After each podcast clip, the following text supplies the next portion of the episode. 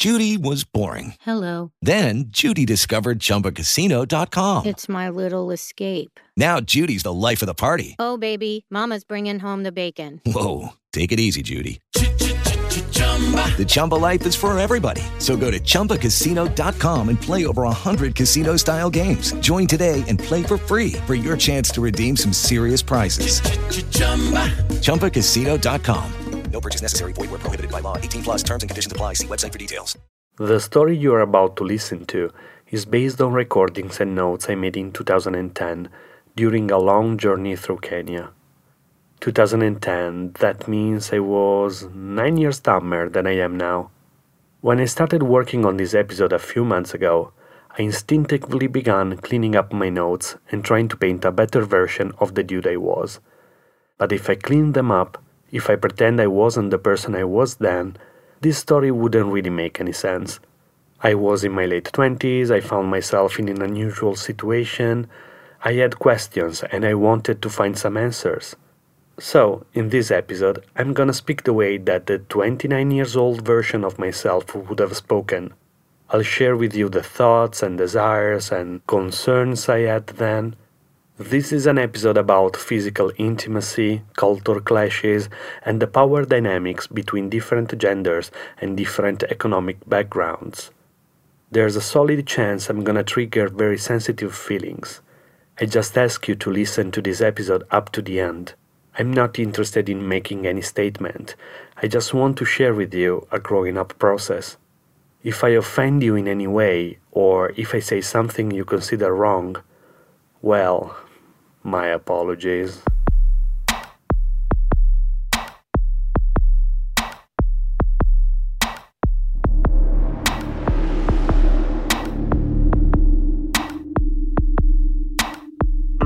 It took a while to sift through all the recordings and notes I collected during my first trip to Kenya. It was during that journey that my confidence in knowing the right thing to do when faced with a vagina crashed against the wall of my insecurity. A wall that started cracking because of a woman I met there, Stella. Welcome, I'm Jonathan Zenti, and this is Meat. Take my mouth and my tongue. Taste the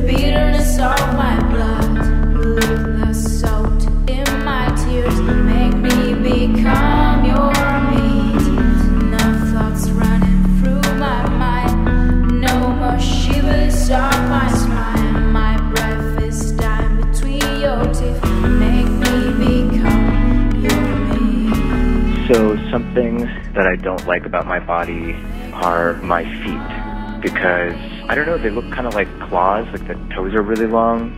My friends always joke that I could climb things with them.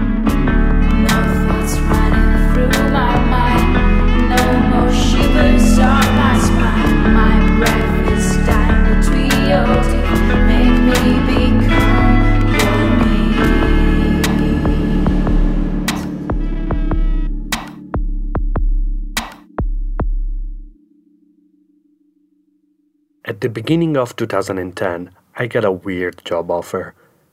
Do you want to lead a training in Nairobi for 30 local female journalists about radio and female genital mutilation? I said no. Why would a white guy from Europe tell any African professional how to do her job?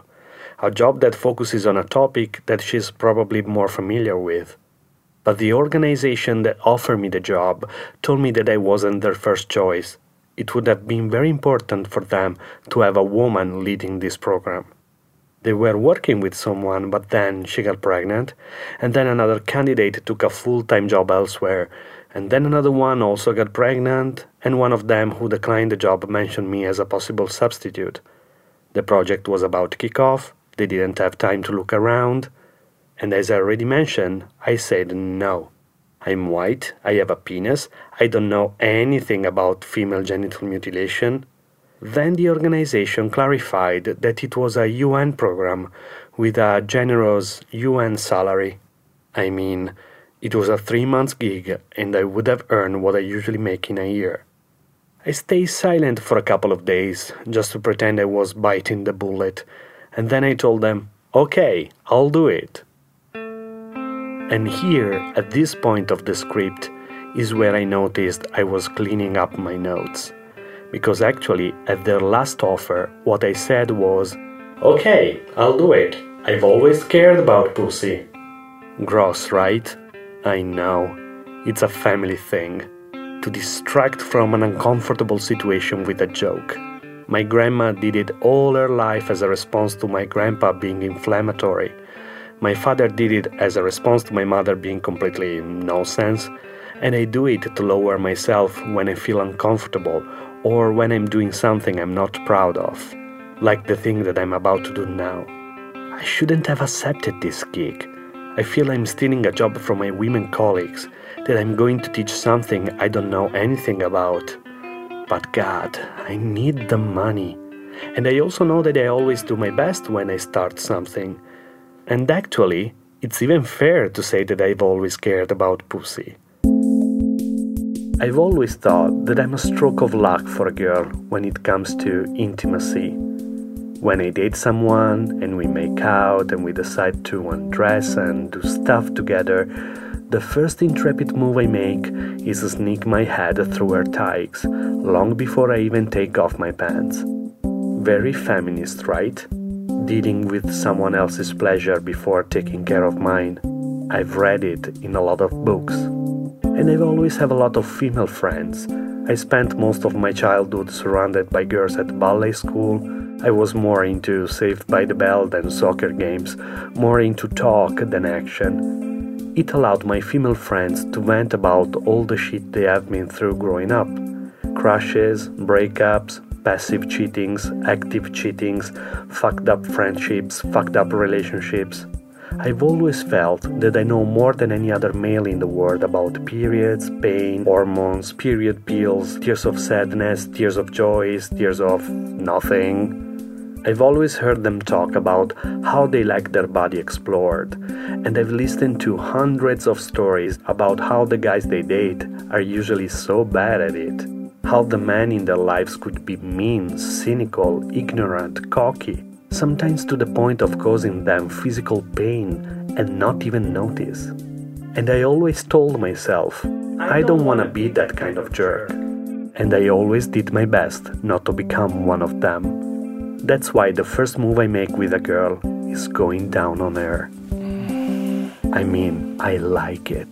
I can stay there dozens of minutes, explore the area barely breathing like a deep sea diver, gently unwrap the burrito, pay attention, react to reactions, discover what is new and different every time with every different girl. I like it so much, and not just because I enjoy it, it's because it's right. I'm doing the right thing. I'm not a jerk. I am different.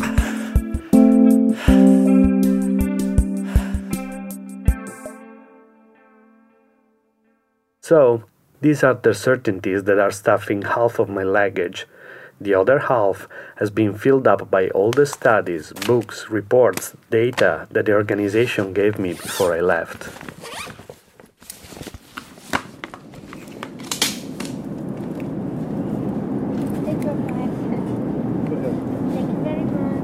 On the flight to Kenya, I read everything about female genital mutilation. I use my legs as a file cabinet and I take out one report after another from my binder.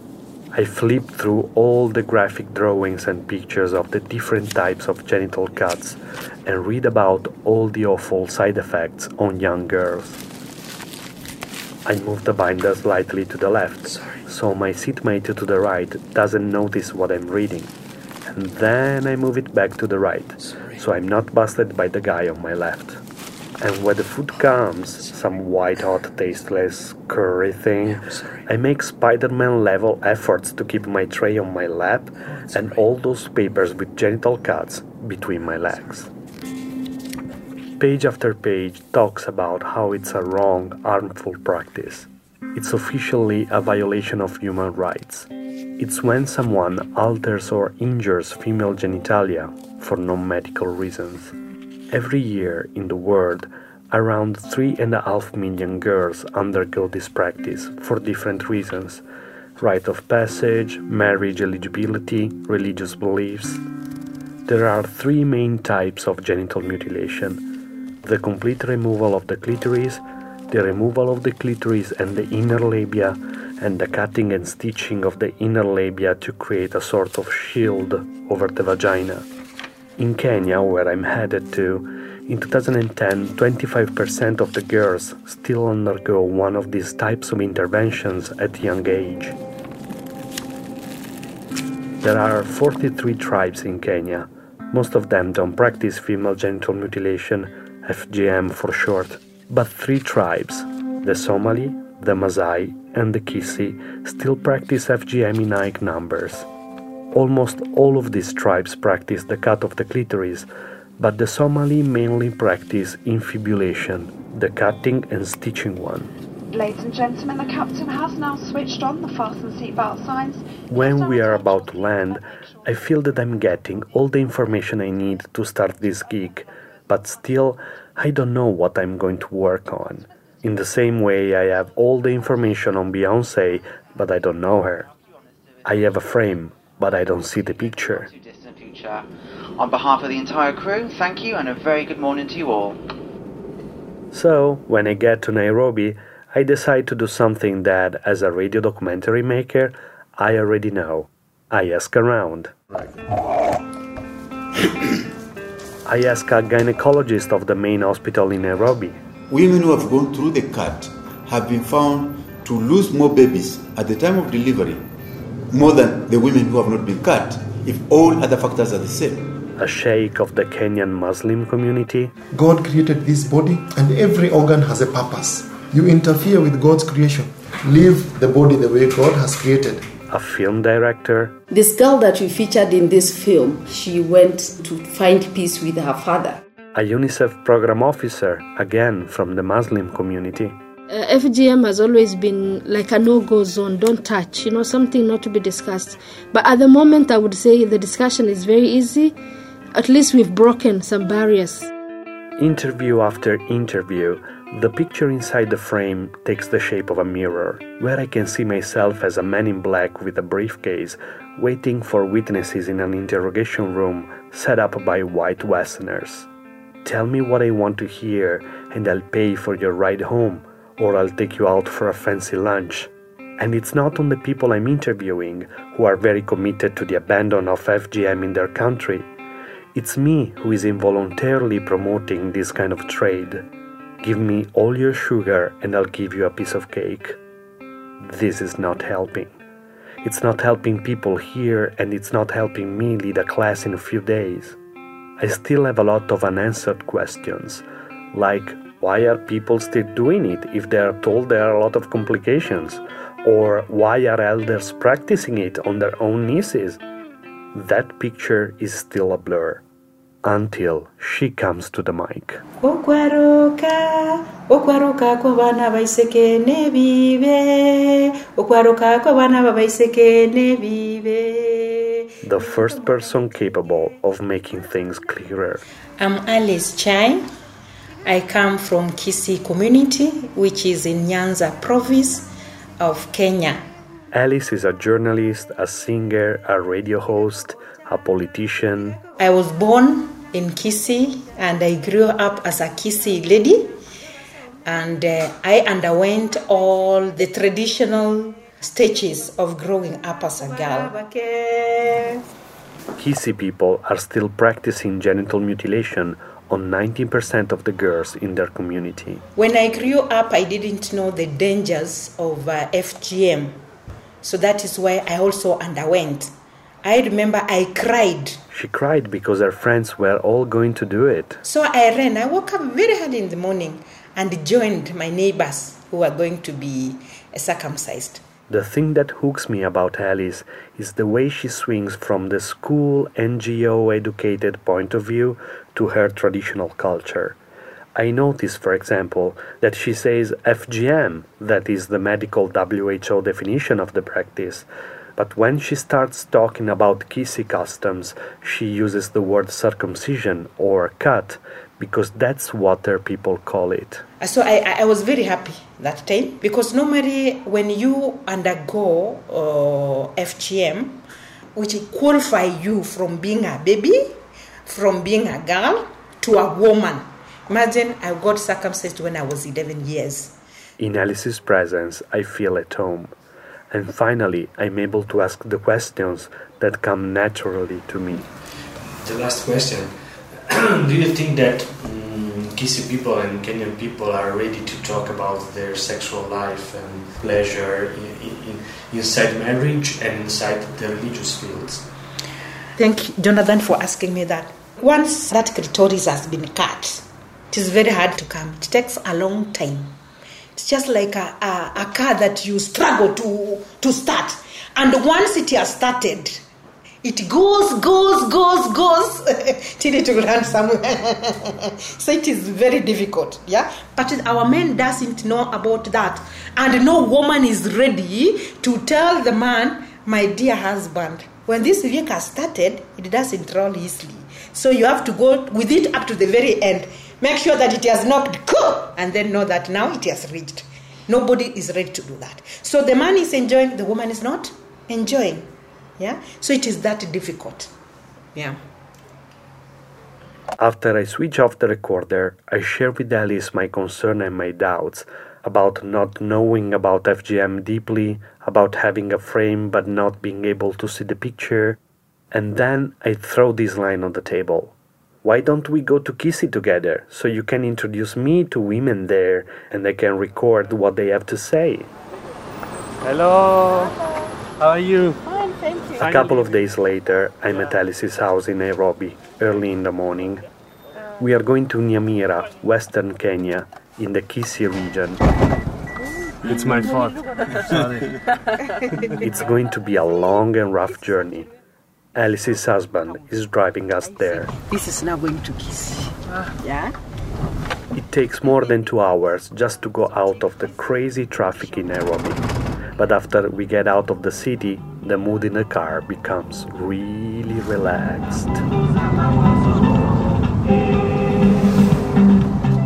Alice and her husband tell me stories about the crazy ethnic war that happened just two years before. Police started uh, escorting vehicles down to Kisii. So these guys decided to cut the road. Even some people were killed. Miles follow the minutes, one after another. I'm drifting to sleep in the back seat, and I see Alice's husband reaching for his wife's hand. She didn't move for a while, but then she turns her palm up and she grabs her husband's fingers like he's falling from a rooftop. Here it is long time love, everlasting intimacy.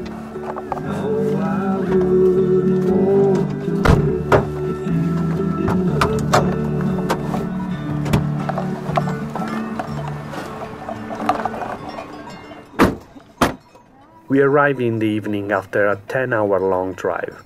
I'm exhausted.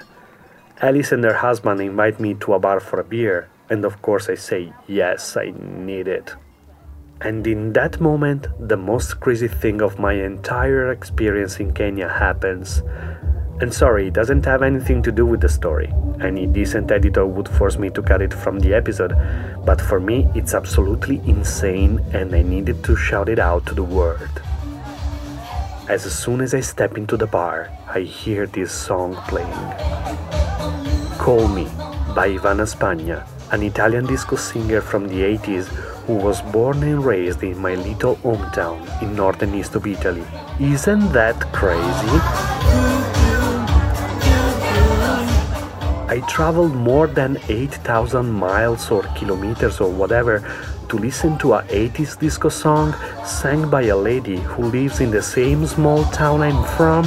That's crazy!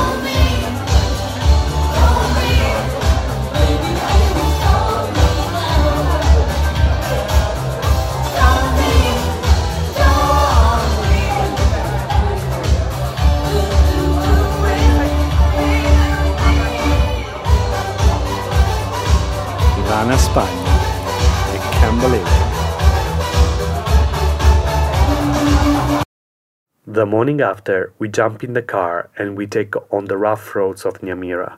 But we make 20 stops to greet all of Alice's acquaintances. Yeah, yeah, we are working with Alice, so she's making us make a tour in Kisi.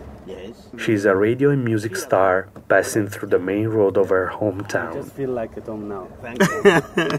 Eh, then Alice's husband stops the car.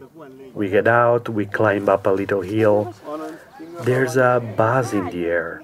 I can feel it before I can make a sound out.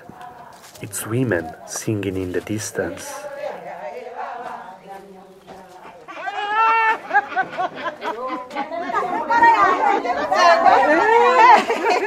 Hello, I'm Jonathan.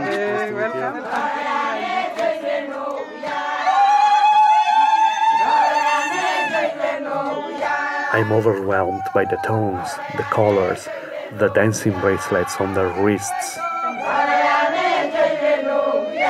twirling skirts, deep wrinkles winding up, even deeper eyes.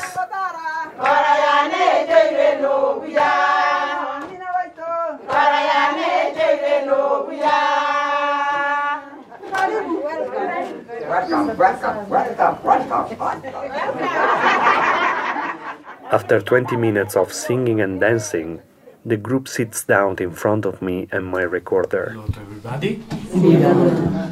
My name is Jonathan. I come from Italy. akorku jonathan nerenkorwa italy And I'm here with Alice to make some recordings and try to understand your your habits, especially the circumcision that it's so strange for us.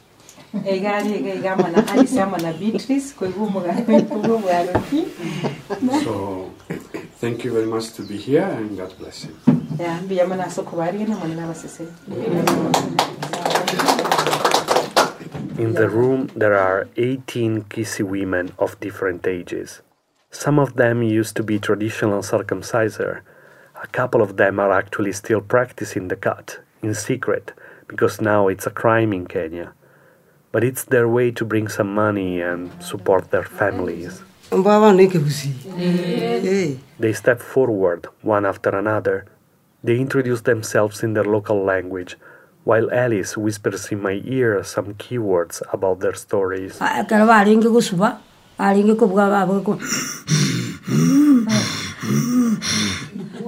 During the initiation, they could make the, the, the noise the way she has put it. Linde bagosa omwana oria paka nanyala amaanyi nga This could make the girl to fear. And this fear could make the girl even to go on shock. asante sana so- mbuyama nasogocha Thanks for coming and Aende welcome moja na again. ende. And welcome again. Then one woman takes out a brown mannequin and they start acting out a circumcision ritual. Oh, oh,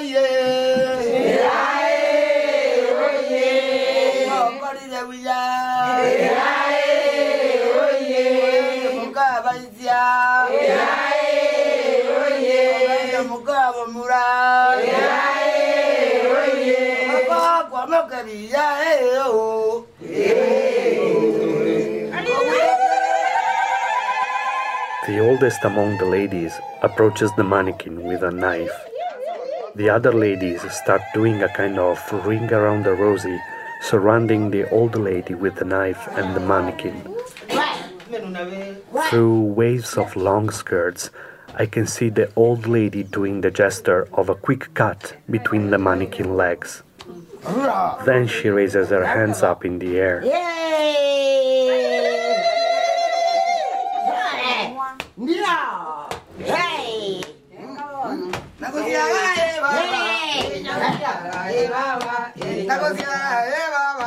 Spent more than an hour talking to these ladies, and the picture I couldn't see before starts gaining some new outlines.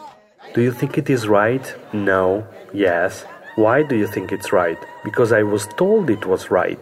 Why were you doing it if you didn't think it was right? Because it was my job. I was trained by my grandmother and I was helping my family survive thanks to it. Why did you celebrate doing something like this? I don't know. Everybody was celebrating. There was a singing and dancing and food and meat stew that I rarely eat. I was just following the flock.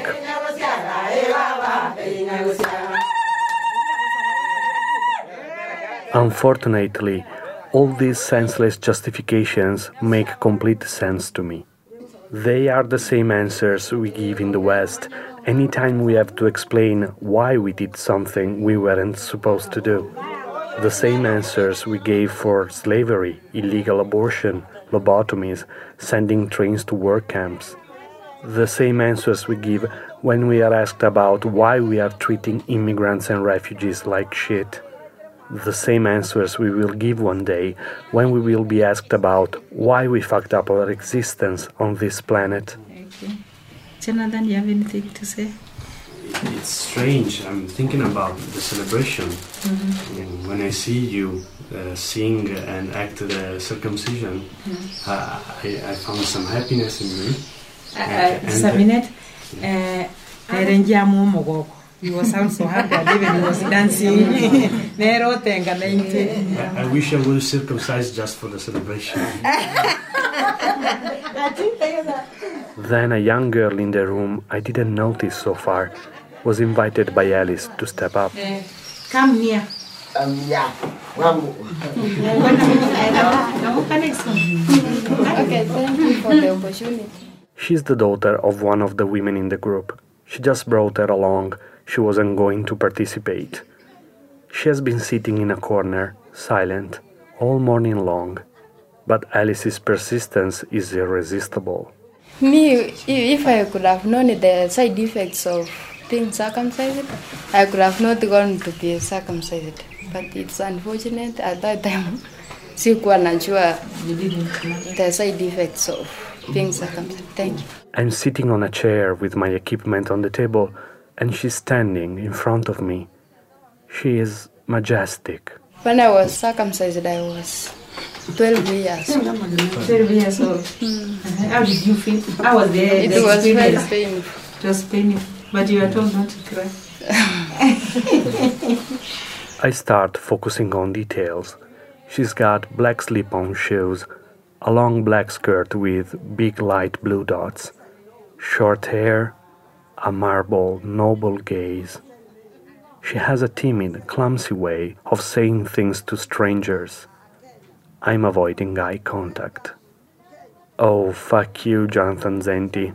I know what's happening. They are saying that they are happy, they appreciate, and uh, they wish you well when you go back. For now, they are tired, they are hungry, they want to eat and live. We call it a day. I leave the recorder on the table and I go outside. The girl with the light blue dot skirt is there. We smile at each other. I slowly walk toward her. We start talking. We start walking around. She tells me her name, Stella. I ask her what she wants to do in her life. She's studying to be a teacher. She says education is the only way to turn the world into a better place. The sky starts pouring a cinematic rain on the compound. We smile at each other again. Dirt is melting under our rubber soles. Alice is looking at us. Stella's mother is looking at us. We stop smiling at each other, and with a hurried walk, we go back inside the room with the others. When the rain stops, we take a picture all together in the garden, and while I'm packing my stuff, I give Stella my Nokia. She gives me her Nokia. I put my number in her Nokia. She puts her number in mine. I lose myself in long hugs with all the ladies. I jump in Alice's husband's car and we drive back to Nairobi. They drop me off at my place around midnight. Before I collapse on the pillow, I draft a text to Stella. Lala Salama. Good night. Send. The following morning, I'm in the FGM class I was sent here to teach in front of 30 strangers. Most of them are women, but there are also a bunch of dudes. I introduce myself. Hello. My name is Jonathan. And then they introduce themselves. We go outside and we do an ice breaking exercise. Mutilating girls is illegal. We close the morning with a joke. And finally, we go to lunch. While I wait in line to grab my ugali, kuku, and sukuma wiki, I check my phone that had been turned off all morning. And. Jambo Jonathan, how are you?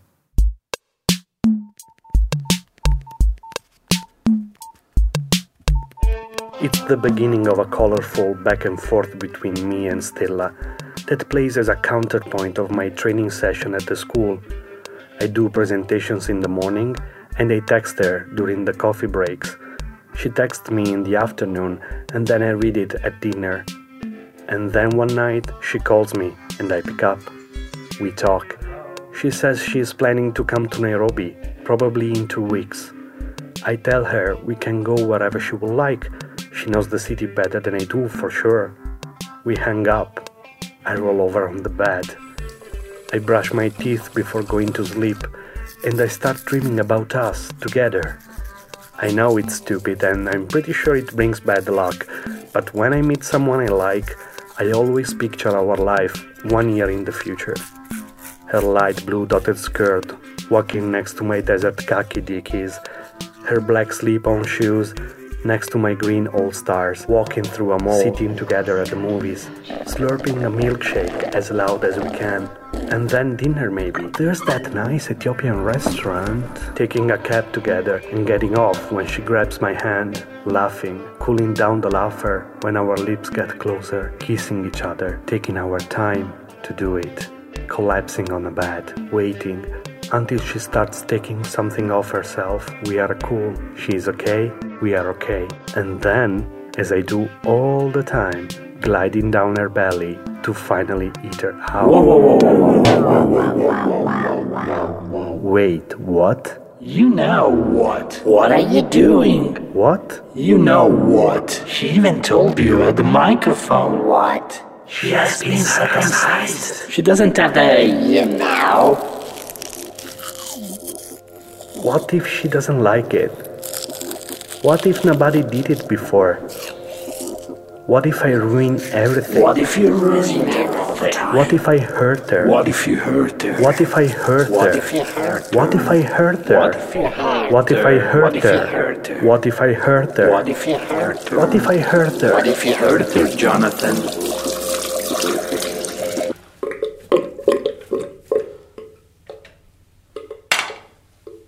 Okay. Um, Who's this talking? or, or Victor or my toilet?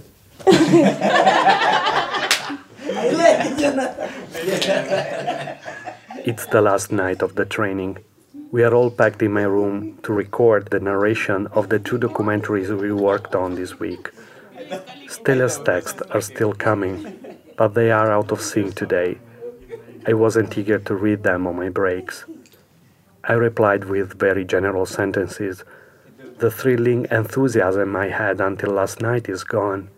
Maybe I'm just tired. It has been a very long week. Or maybe. Maybe I'm just being the jerk I've always tried to avoid being. I'm getting cold in the face of something I don't know. Not with her, I'm still writing the same happy text as before. It is inside me that the enthusiasm is fading away. How's that? Aren't I the good feminist guy? The one who listens to all his female friends? Aren't I that stroke of luck for a girl because I take care of my partner's pleasure before taking care of mine? Because I do that fancy deep sea diving? What is happening to me? Hello. I have another couple of calls with Stella, but the line is so bad we can barely say hi. Hello, can you hear me? We don't have any concrete plans to meet in Nairobi yet, but neither of us have ever written or said it's better if we don't.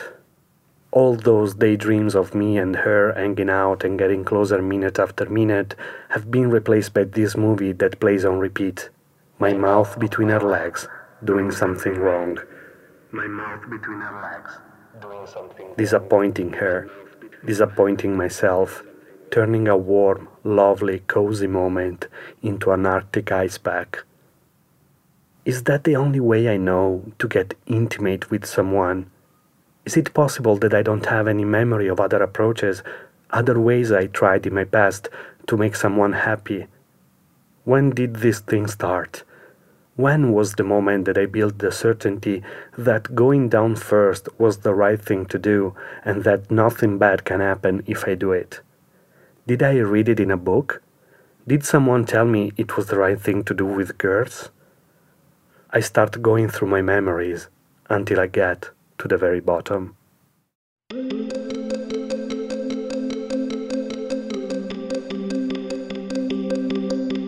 I'm 14. It's the summer between secondary school and high school. My parents both work all day and they drop me off wherever they can. The houses of grandparents, aunties, friends. Sometimes they drop me off at the house of these family friends who live very close to where my mother works. They have a daughter my age. We have known each other forever. Our parents met because we both attended the same ballet school, and our parents have always had fun pushing us to be a couple. But I never liked her. When we were eight, our ballet teacher made us do a choreography recreating the Disney Little Mermaid lake scene the teacher wanted me and the girl to kiss each other before the spotlight turned off. My parents wanted us to kiss, and their parents wanted us to kiss, but I didn't want to kiss her. I didn't want to kiss anybody. On the night of the recital, my mother got really mad at me because I ended up kissing her on her cheek and not on the lips.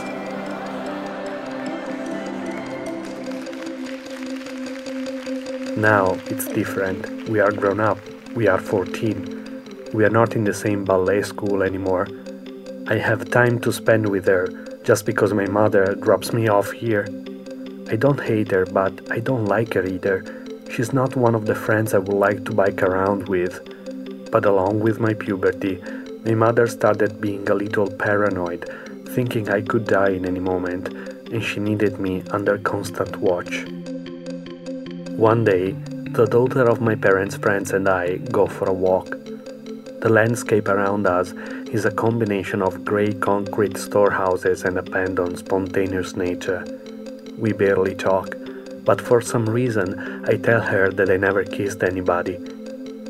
She grabs my left hand and she puts it inside the backside of her tight shorts, inside her underwear, on the naked skin of her buttock.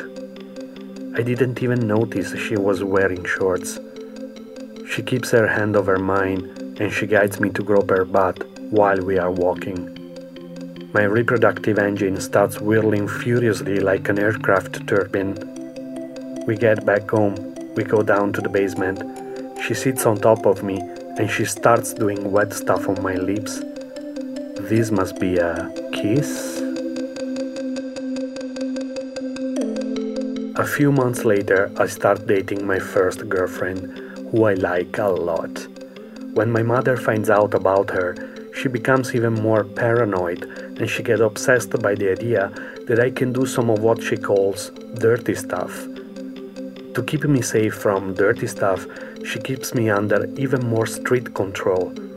She drops me off at her friend's house at least once a week, and every time my parents' friend's daughter brings me to the basement. Making out becomes groping, groping becomes hand stuff.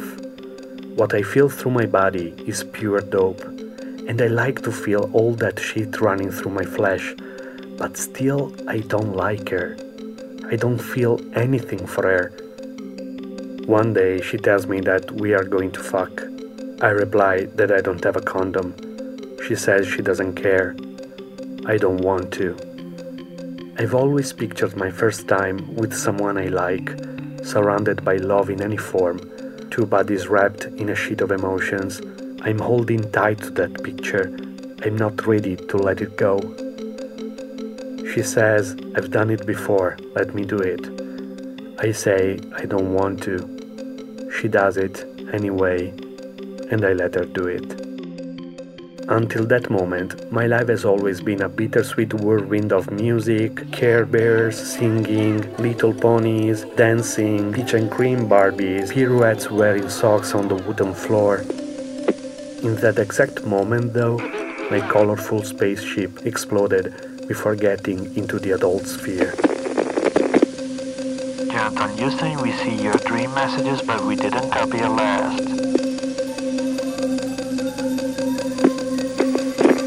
Jonathan Houston, UHF com check.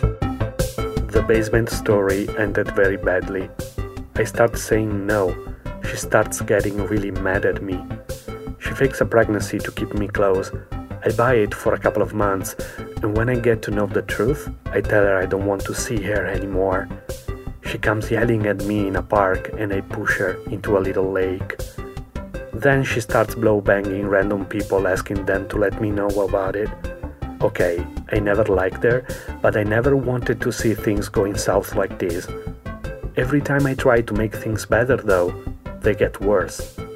I feel I don't have any control over what is happening to me and around me. I'm 15. Guilt and sadness start scratching a hole inside my rib cage to find a spot that it will never leave. In few months, I destroy everything I've been so far. I drop out school, I quit ballet, I cut as many ties as possible with my parents, who are getting a divorce. I become rough. I start being very selective in friendship. I realize at my own expense that in order not to be hurt anymore, in order to build a strong fence around my feelings, I have to hammer the stakes into someone else's heart. The only way to get out of that guilt and sadness is to give up, embrace the fact that life sucks, and start doing things my way. I don't want to get high on dopamine and to run after my masculine body. I don't want to consent to someone else's feelings and decisions. I need to be in charge of my shit. And going down on new partners becomes my way to do it. A soft, sneaky way to control the situation, to set my rules from the beginning. And I've always thought it was great because the rule was everybody's gonna play nice here, okay? The only thing I'm realizing now is that I've always been the one making the call.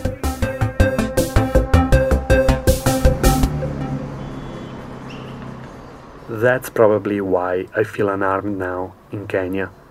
I'm in a new place. I'm encountering new people with completely different backgrounds. My rules might be good for nothing here. They might even hurt someone.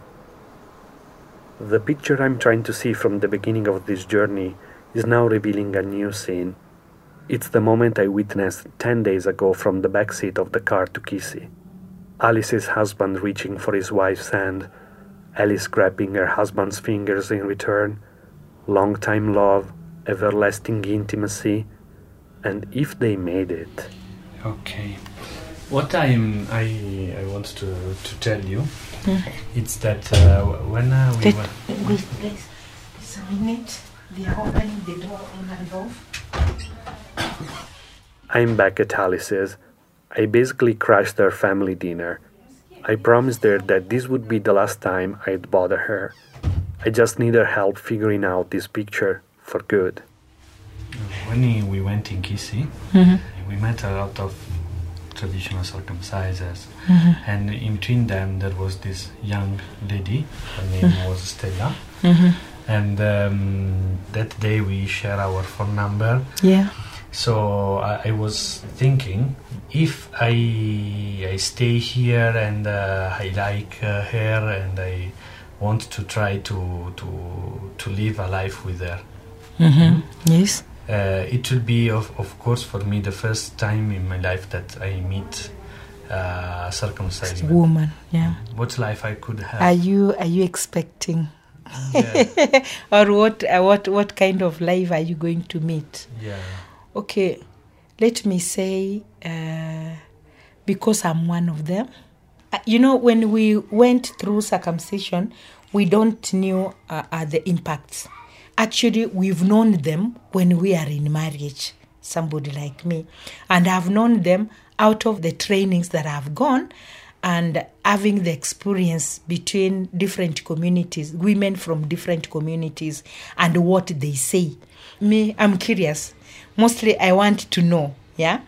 I befriended uh, a Luo lady and a Luhya. They were my best friends in high school. So we could share. Yeah, they could tell me what they feel. And then me, I tell them I'm minus my clitoris because it was chopped off. That sensitivity, which is supposed to be there in the clitoris, it is not there because it was chopped off. But uh, one of the things that I've always done in my in my life with the girlfriends I had, Mm. it's that uh, This is an embarrassment. they have the clitoris, and uh, I know that it's like uh, you know a safe island. I I, Mhm. I, I can Yes. go there. I can. I know that I can go there, Mhm. and uh, if I'm sweet and I'm lovely with her, Mhm. I can make them have pleasure. Mhm. Mm? Yeah. Quite for sure. Yes. Mm. But if I want to give to my eventual Kisii wife Uh-huh. a nice uh, sexual life inside our marriage, If you married a Kisii woman and you want to enjoy, I want uh, that she enjoy her She sexual enjoys. life. She that she can say, I don't know, in next five ten years, uh, I have a good sexual life with my husband. okay. For you to have um, uh, a perfect and satisfactory sexual life with a Kisii married woman, it is communication. Uh, telling her to be open and uh, telling you where to touch her so that she can be ready for you. And then it will always be successive and she will always love you and like you. She will not be having any, any doubts because she will be getting everything that she wants in you. So, knowing that she is uh, circumcised and uh, you prepared her, yeah, you've known her sensitive parts. Uh, if she can even allow you to touch her at the clitoris, yeah, then everything will be okay. Yeah. Alice's husband is looking at me from the couch with a kind of exhausted smile. The kind of smile that marathon winners have when they cut the finish line. The smile that says, Yeah, it has been a struggle, but now it feels so good. I wish he could talk. I wish he could talk and uh, and uh, uh, and and say maybe about me, eh? Because if you have got, you've gone to bed, yes, with your husband, yes, and you plan that you are going to have sex that night. I started preparing, not then.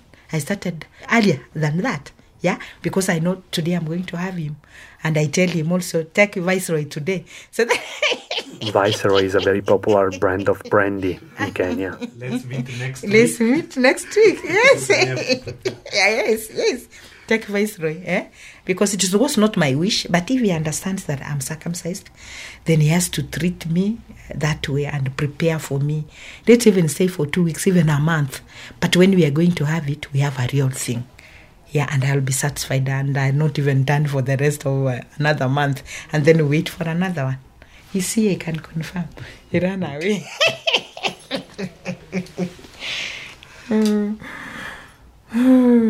I have one last question before I leave them alone, the only that seems reasonable at this point. Can you try to tell me the relationship between the circumcision and and love and uh, the long life marriage and the family and this kind of not not the technical pleasure but the the, the pleasure that, uh, of love of uh, have a good Love. relation with husband Yeah. with the You know, Zenti, love love doesn't even begin uh, because of sex.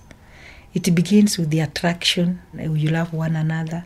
To me, sex it is the complementary. It just complements our our love as a, a family. The goodness is that I'm married to a Kisii who understands about circumcision.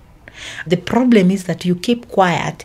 You don't tell him no, I'm not getting the satisfaction I want. Now it becomes too much. You'd even start now hating him that he doesn't know how to have sex with me. And then maybe you go looking for other options.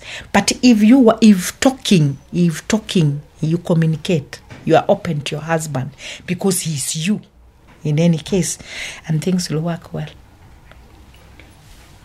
okay so and do you think that I can I can spend my life with a Kisii lady yes, do you think that I can have problems uh, that I could run away or this? No. No.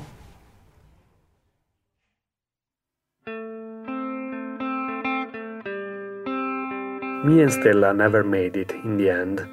It wasn't easy for her to come to Nairobi before I needed to head back to Italy, and we both agreed that yes, it has been a sweet daydream, but we both have to go back to our busy lives, and that it was nice meeting each other on that rainy day in Nyamira, Kisii County of Kenya. I'm in my room now, waiting for my taxi to the airport. For the first time in my life, my luggage is lighter than it was at my arrival. I'm leaving behind all those Western books and studies and research about something that I'll never really understand. The only souvenir I'm bringing home is this frame with a picture in it. Now it's clear. It's a portrait of myself. A young guy capable of all the jerk behavior he thought he was above.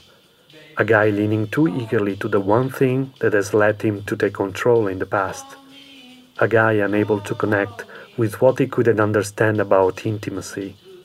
A portrait of a guy who will try to be better and do better next time. Baby,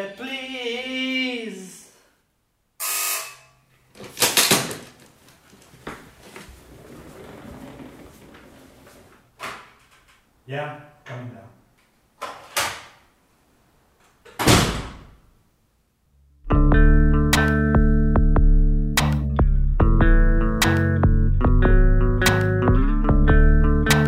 You have been listening to Meat, a podcast about our bodies and the life we live because of them. This episode has been produced by me, Jonathan Zenti, and edited by Bethel Hapte, who has driven me through all the slippery mud I had stepped in with this story. Thanks, Bethel, you saved my life. Music is also composed and recorded by me, and the title track written and recorded with Valentina Zigliani. The podcast artwork is made, as always, by Valentina Merzi.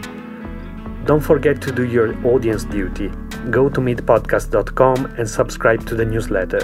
You will be notified as soon as a new episode is out, along with other special content just for you.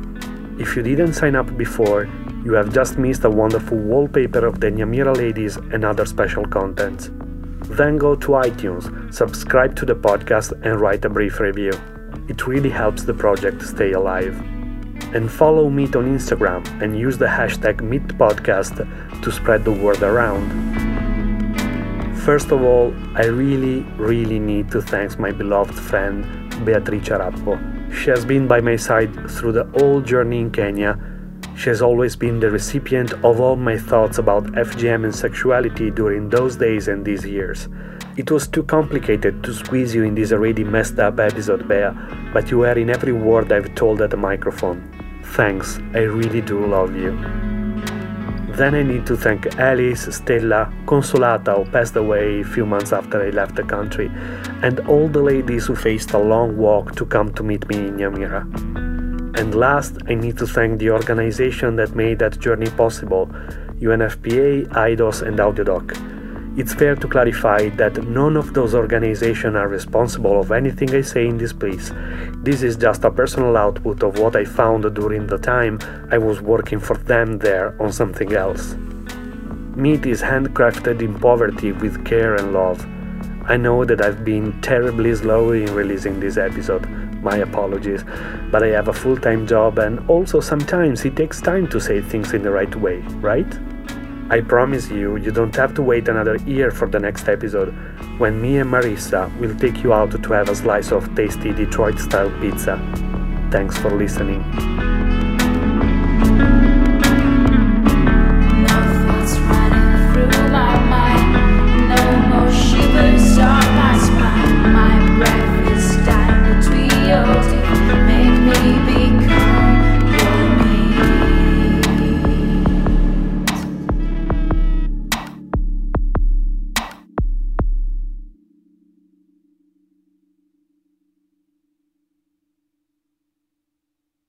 It is Ryan here, and I have a question for you. What do you do when you win? Like, are you a fist pumper? A woohooer, a hand clapper, a high fiver. I kind of like the high five, but if you want to hone in on those winning moves, check out Chumba Casino. At chumbacasino.com, choose from hundreds of social casino style games for your chance to redeem serious cash prizes. There are new game releases weekly, plus free daily bonuses. So don't wait. Start having the most fun ever at chumbacasino.com. No purchase necessary. Group. Void were prohibited by law. See terms and conditions. 18 plus.